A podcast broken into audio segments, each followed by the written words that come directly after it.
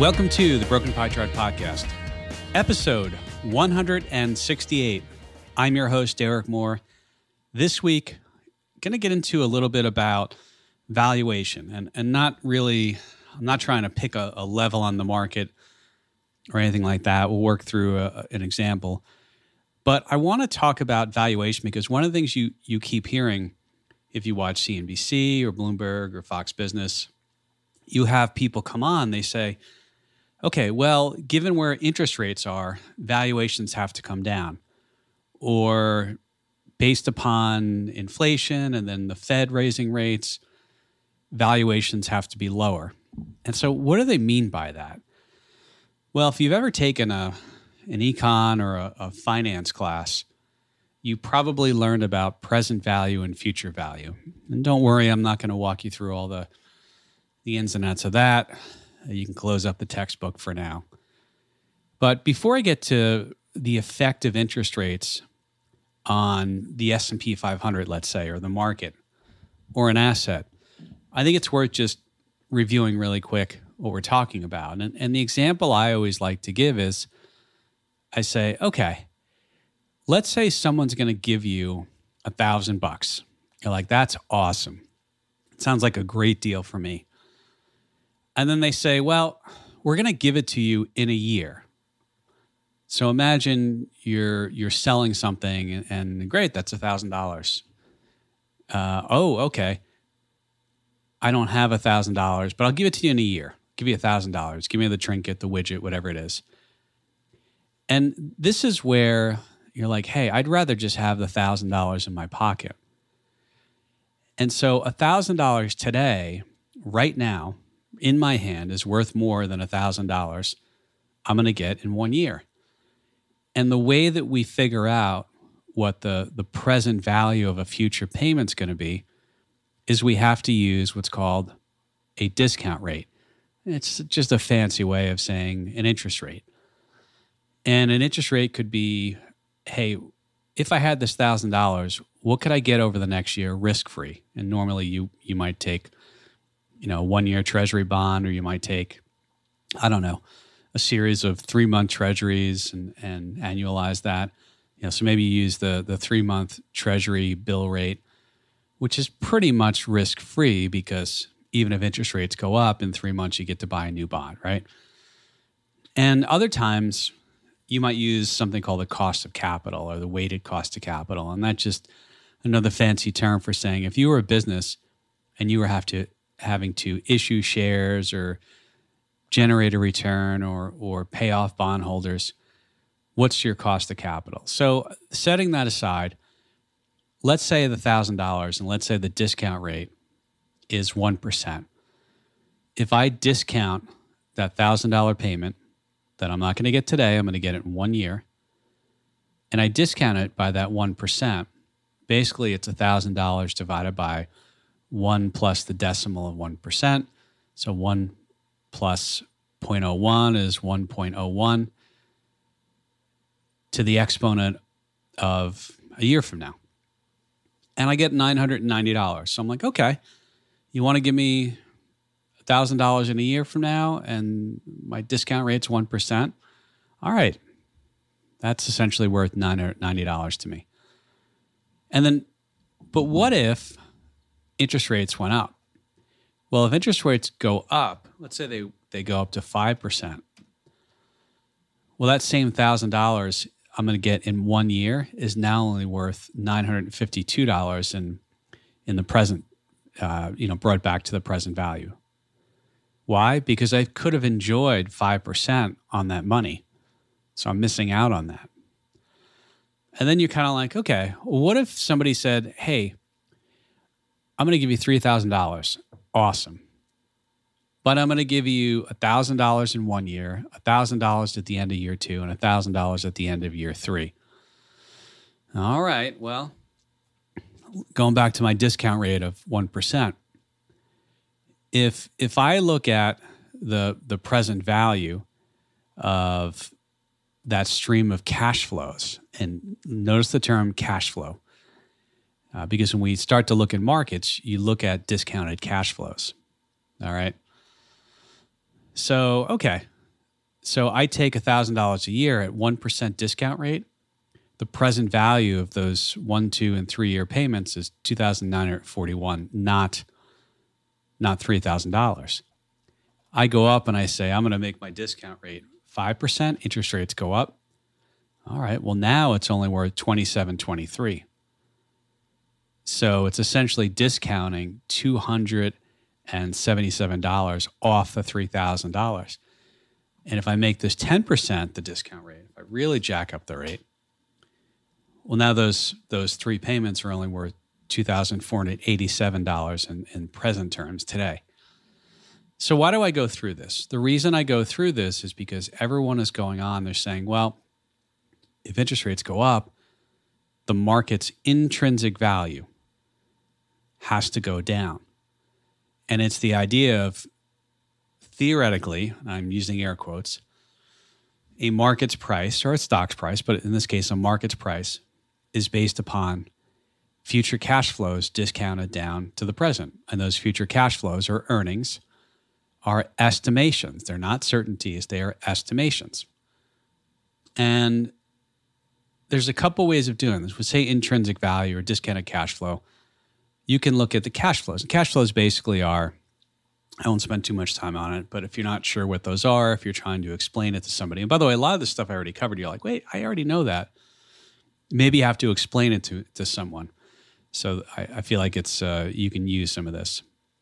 But free cash flow is essentially, you know, imagine you owned a coffee shop and you pay your employees, you reinvest in the business, you do all this stuff, and you know, you pay interest on debt.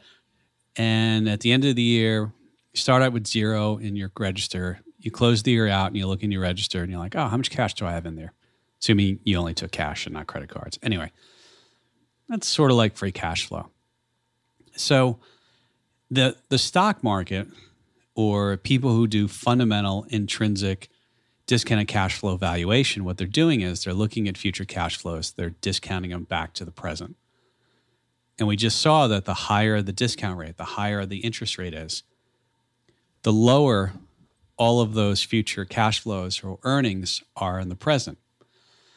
And so I'm going to link to this. Uh, Professor Aswath Damodaran from NYU, who puts out some great material. He actually put out a uh, a forecast or a valuation model. I think this was in May, but I'll put a link to uh, to that so you can see it. And what I did was I used Excel and I recreated some of this, and I just used uh, some different numbers and and I put in the estimates. So, for example, uh, we're not using cash flows, and I find it easier to use the earnings method and the earnings method essentially looks at what are the earnings estimates on the S&P 500. For example, I think the latest estimate, um, to give you an idea, last year, 2021, the earnings were $208.49, you know, per share, right? And so if the S&P is trading at 4,500 or 4,800, whatever it was at the end of the year, it, it's trading at some multiple of those those earnings. But really, markets trade – on a forward expectations basis. So we're already pretty much done with Q1 of 22. And for the full year, the estimate's about $227.70. That's about 9.2% growth from the prior year. 2023, and, and I'm using the IBES estimate, IBES. And these, by the way, will change. They, they get revised up and down both ways. That's a little over 250, uh, close to let's say 276 and a half or cha- and change in 2024. And so you basically have earnings estimates. And I said those will change. Just to give you an idea of how much earnings estimates change, you might remember, and I'm just I'm pulling it up uh, a piece of paper here. When COVID happened, and let's see, what was that, 2000, uh, 2020, right? Um, estimates went down quite a bit. I mean, actual earnings went down in 2020, but the, the forward estimates were way lower than they are today. In other words, there was, I mean, 2020, nobody had an estimate of $208.49 actual uh, or an estimate for 2021 in 2020. And a lot of times earnings estimates start out high and they come back down. Uh, we've seen estimates beat so far in Q1. So my point is that all this stuff when you're trying to to value something, it's really sensitive not only on changing the estimates but changing the interest rates. So if I punch in all this stuff and the way you do it on earnings and the way that um, uh, Professor Damodaran does, he assumes that from those earnings, the company's going to pay a percentage out in dividends, and they're going to use a percentage of the earnings to buy back their shares. And share buybacks are quasi dividends. So if you take the dividend yield plus the buyback yield, in other words, if you have a trillion dollar company, or let, let me use a different number. If you have a million dollar company and they buy uh, $50,000 worth of their own stock back, that's 5%. Um, they're reducing the flow, right? So the buyback yield's 5%. Let's say they pay a 5% dividend. Okay, that's 5%. So your total augmented or total yield is between the two is about 10%. But you have to, and his numbers have uh, in 2021, 80.5% of those earnings were paid out in either dividends or, or buybacks. I don't know the breakdown of each. And so that's that's how you get around just the more labor intensive or cumbersome figuring out all the cash flows on the companies and the S&P and then doing it that way. You can do that that way, but you can do it off earnings. So I went in and I said, okay, I'm going to use the uh, the IBES estimates, and then I got to do something for 2025. And what I did was, I think it took 75. I said they they grew about based on upon the estimates, they'll grow close to 10.5% earnings uh, in 24 from 23. And I said, 2025, I realize you can't see this, right? But I, I, I made an estimation. All this is estimations that they'd grow about 75% of that in 25. And then what you do is you got to figure out okay, maybe you only have three years of earnings estimates, and maybe you estimate another one. But let's say you only have three then you got to figure out okay, is the company going to shut down? It's going to go out of business? Or is it going to keep operating? And if it keeps operating, what you have to do is you have to assume they're going to grow perpetually on and on and on. And a lot of times people just use, you know, the historical growth in GDP, two to three percent. Uh, you can also use the ten-year Treasury as a proxy, and ten-year Treasury, you know, is uh, just under 3%. So, anyway, the, it's a long way of getting to you have estimates, you have an interest rate. And remember, you've got to discount back future earnings down back to the present. You also have to come up with what's called the equity risk premium. The equity risk premium is basically what's the the return on top of your risk free rate that you're going to require from the market, from equity. In other words, if you're an investor, what's your, your cost of capital on that? What, what's your required return? And this changes too. So this is why it's not an exact science, but this changes too.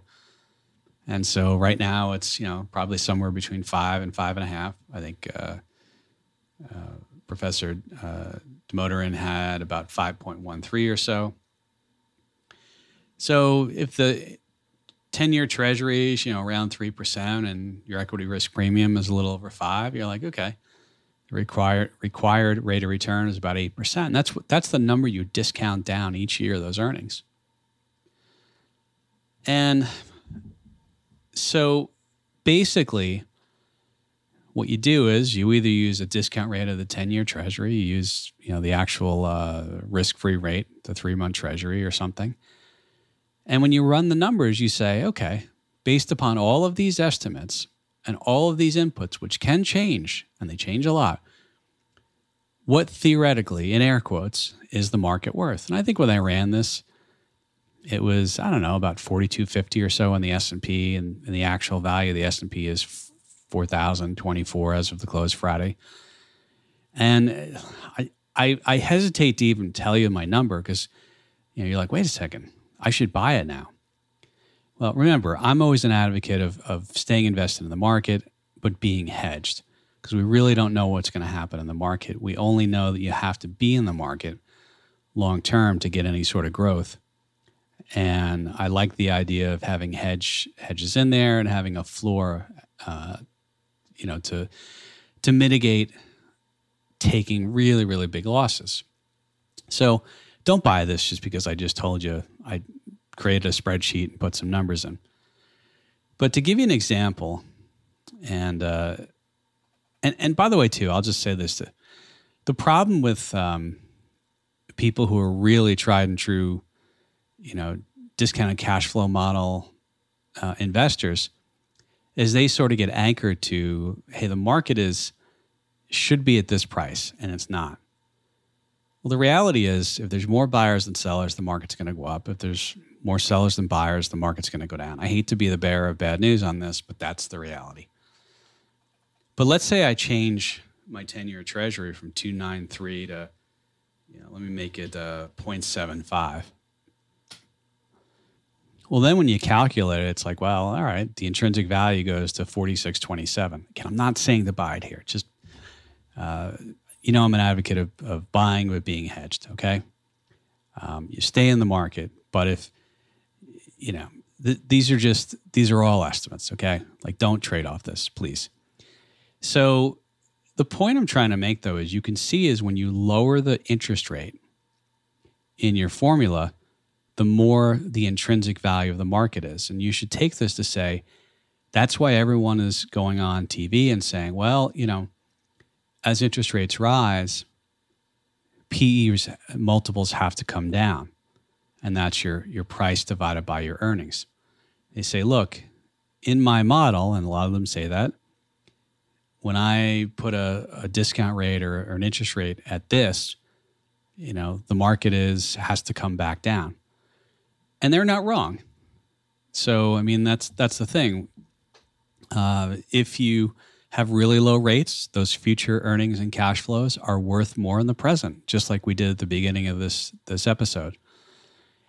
And by the way, what does that mean for forward PE ratios? It means the lower the rates are, typically the higher the, the forward PE ratios are, meaning what, what the market is willing to pay for future growth.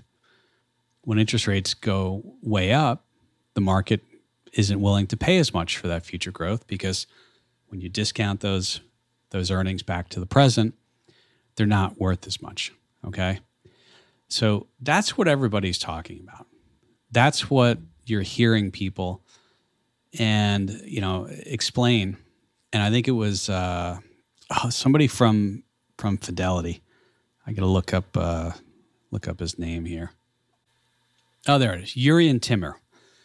So jurrien timmer uh, put out puts out some some different content and what he did was he actually has a valuation meaning the the pe versus the two year treasury note yield. So, two year treasury, right? Two years. And, you know, one of the things that he pointed out is for every 100 basis point rise in interest rates, that's a full one percentage point, you lose like five points off PE. So you might remember in the beginning of the year, the market was, uh, or at the end of the year, what was it, like 20 forward P of like 21? And then you had, uh, you know, now it's, I don't know, like 16.2,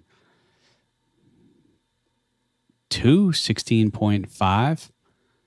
Um, I'd have to, I'd have to look at that. It's under 17 though, but if it is, it, it's sort of slightly. So, but here's the thing. So the, the market, and we've noticed this, Jay Pestrichelli and I talked about this on previous podcast. Last year, the earnings were up, but the multiple is down 7%, meaning what the market was willing to pay for future earnings was came down. This year, earnings are up.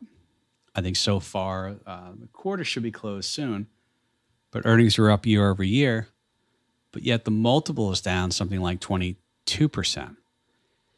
And so just because the multiple comes down doesn't mean the market can't grow. Because if you get earnings growth, in theory, uh, that should you should get that bump. And then multiples can change. People could be willing to pay more, may pay less. And it's not all related to interest rates. Remember, people buy and sell, institutions buy and sell, flows of funds matter. So, you know, it's it's there's a lot going on here. All right. That was kind of the the main point. Now, I mentioned before, obviously, I'm an advocate of the buy and hedge methodology. And if uh, I'm going to give out my the way to contact me, it's derek.moore at zegafinancial.com. That's D E R E K dot M O O R E at Zega, Z is in zebra, E is in Eddie, G is in George, A is in Apple, financial.com. Financial's up to you to spell correctly. And I'd be happy to go over how we build portfolios and answer questions about uh, maybe the way you're invested right now. And by the way, drop me a line if if you want suggestions on future episode topics. Uh, this is one that I actually had a few people ask me about, and I, I just keep seeing, you know, whether it's CNBC or Bloomberg, people going on there and talking about the valuation, things like that. So I'm going to link to a few different things. I'll link to Professor Aswath Damodaran's site, and he's got all sorts of really good stuff on there. Uh, I'm going to link to uh, the Jurrien Timmer. I think it was a on Twitter. He put something out. Uh, that's where he has that chart of the two-year note uh, versus the, um, you know, the the the PE, the forward PE of the market. So I'll put that out as well. And uh, you know, look, you have. I, I realize that a lot of you may not have seen a drawdown. And I say that because we really, you know, in December of 18, we had a drawdown. It wasn't quite 20%. We had a drawdown in 2020. And that was a pretty big drawdown, but then it recovered fairly quickly. And this one has been really orderly. And I say orderly because we haven't had, you know, knock on wood, we haven't had these crazy days where the market's lock limit down and you know the treasuries get fro- uh, the the futures get frozen on Sunday night and you have trading halts and everything like that. You know, we had that in 2020. And so it, it is somewhat of an orderly decline. And I know a lot of you, especially those who are younger, are like, hey, the market only goes up. Well, the market does oscillate. And, you know, here's the reality the market goes up and down and has volatility that's much more volatile than, you know, do you really think Apple's earnings go up 20, 30, 40%, 50%? But you have some really big, uh, especially in the large tech names, that are off, you know, 30, 40%, even though their earnings haven't really changed that much. So I, I really encourage people to, to stay invested, uh, be hedged, uh, make sure that your portfolios are sort of set up commensurate with uh, what you're trying to accomplish. And you know, we we've seen these types of things before. It just we went a long time between 2008, 2009, and 2020. And right now, the Federal Reserve is raising rates, and we have higher inflation. So we may do some more on that. I'll leave that topic for another time. Uh, but we are in a, a rising rate environment and the question is, how much does the Fed have to raise? Uh, a lot of you know a lot of raises are priced in at this point in some of the not only the bond market but some of the stock market. But at the same time, if if things do slow down, inflation, uh, the rate of change on inflation comes back in a little bit, maybe they don't have to raise as much. And if there's any softness in the economy, uh, I wouldn't be surprised if they're cutting again. So you know, we'll just see on that. I'm going to leave that for another time. We'll get into get into the economy and, and a few other things uh, maybe next week. Uh, I think Jay Pestrichelli may be back next week with me. And if not, I will be here or with another guest. So we're going to leave it there. Hopefully, this was helpful, both in explaining it and simplifying it, how you can explain it to others, even if you know this stuff, or if you're like, what are they talking about? Okay, that's kind of what they're talking about. So, all right, well, let's call it there. Have a great week, everyone. We'll talk to you next week.